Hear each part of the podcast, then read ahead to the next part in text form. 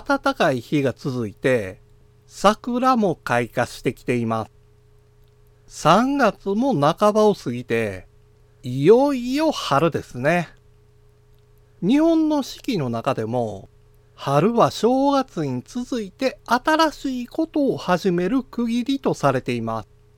す。4月から始まる新生活に向けて、いろいろと準備をしている人も多いでしょう。また、新生活が始まるわけではないけれども、何か新しいことを始めたいと思ってる人もいるでしょうね。デジタル教室でも、新しいことを始めるということで、単価の配信を、ポッドキャストやショート動画で始めています。やはり、新しい生活に向けて何かする、何かを始めるというのであれば、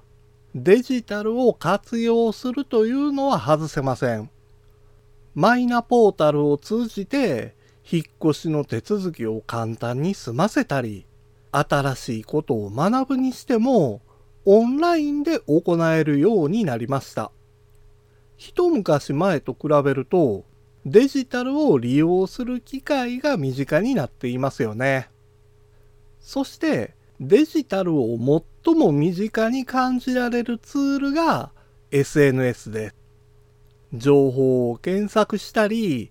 状況を確認したり、仲間を集めるために SNS を活用している人が増えています。遠く離れた人や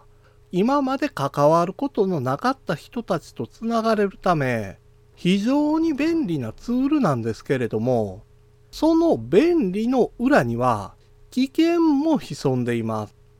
その危険性を知っておかなければ、後悔することになりかねませんよ。デジタルグッズを使って日常を便利で快適に過ごせるように何か一つでもプラスになる情報をお届けしたいそんな思いでシステムエンジニアが IT 講師として日本全国を駆け巡っているデジタル教室です今回は SNS の危険性についてお話ししましょ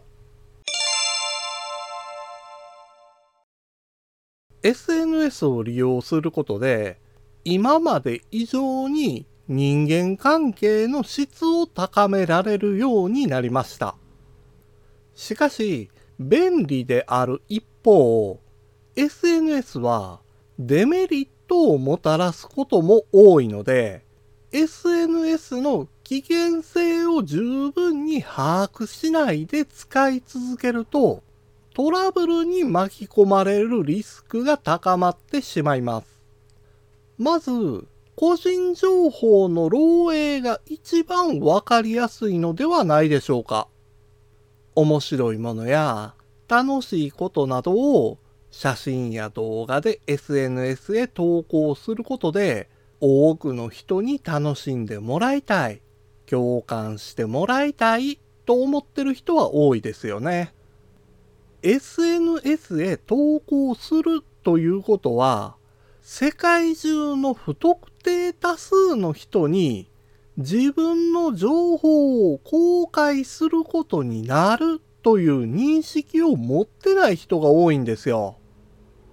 休みの日に旅行をしてる最中の写真を投稿したり、高級品を購入したことを投稿する人は、自ら強盗や空き巣の被害に遭いやすくしてると言っても過言ではないんです。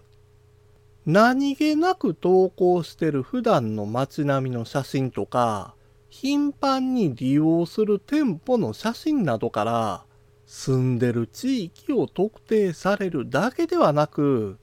フォロワー情報から氏名や年齢、勤め先や学校などまで容易に調べ上げることができるんですよ。そうなると、強盗や空き巣だけではなく、待ち伏せとか、付きまといなどのストーカー行為の危険性も増してくるんです。ストーカー行為がエスカレートすると、日常生活が成り立たなくなるまで追い詰められるケースだってあるんです。SNS に投稿せず、情報検索のツールとして利用してるから、そんな危険とは無縁だ。そういう人もおられるんですけれども、何も投稿せず、誰もフォローせず、本当に見るだけ、検索するだけで終わる人は、ごくごく一部なんです。検索して見かけたお得な情報があると、リンクをタップしたり、フォローやリツイートで商品券やクーポンがもらえるとなると、何らかのアクションを起こしてしまいがちなんです。SNS を利用してる人が多いということは、悪意のあるソフトウェアを拡散させるのも簡単にできるんです。何も考えず、目先の情報だけを鵜呑みにして、ウェブサイトへのリンクをタップしてしまうと、マルウェアに感染することがあります。マルウェアに感染してしまうと、なりすましとか、アカウント乗っ取りの被害を被ることになるんです。これは特に危険で、人間関係のある友人を狙って、プリペイドカードや金品を騙し取る行為が多くて、あなた自身の信用問題に大きく関わるんです。また、それだけではなく、公式サイトのように見える偽のウェブサイトを表示するリンクをタップさせて、個人情報を抜き取るフィッシング詐欺もあるんです。見るだけ、検索するだけと思ってても、ついついタップしたくなるような情報を掲載してるので、投稿しないから自分は大丈夫と思い込むのは危険なんです。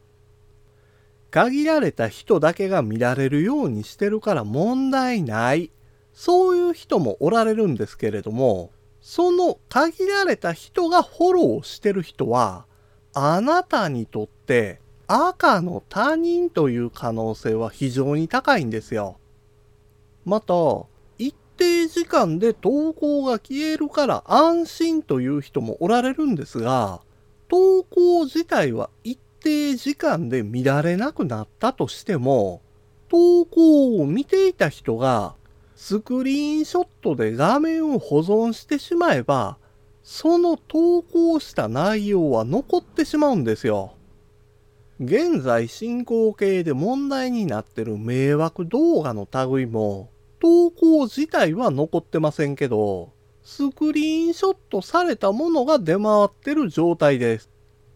自分や仲間内で面白いと思ってることでも、人に迷惑をかける行為は犯罪行為になる可能性が非常に高いんです。犯罪行為とは認識せず、テレビや動画を見て、面白いから真似をした。そう言っても通用なんてしないんですよ。SNS は便利に活用することに意味があるんです。その扱い方を間違ってしまうと、取り返しのつかない大きな汚点になりかねないということを絶対に忘れないようにしてください。デジタル教室では毎週木曜日のお昼12時に聞いていただけるようにポッドキャストを配信しています。また、アプリやパソコンの使い方などの情報をウェブサイトや YouTube でも発信しています。そして、現代社会を楽しく豊かになる考え方や行動に関する情報もポッドキャストで配信していますので、概要欄からアクセスしてみてください。デジタル教室からあなたに、プラス、ワン。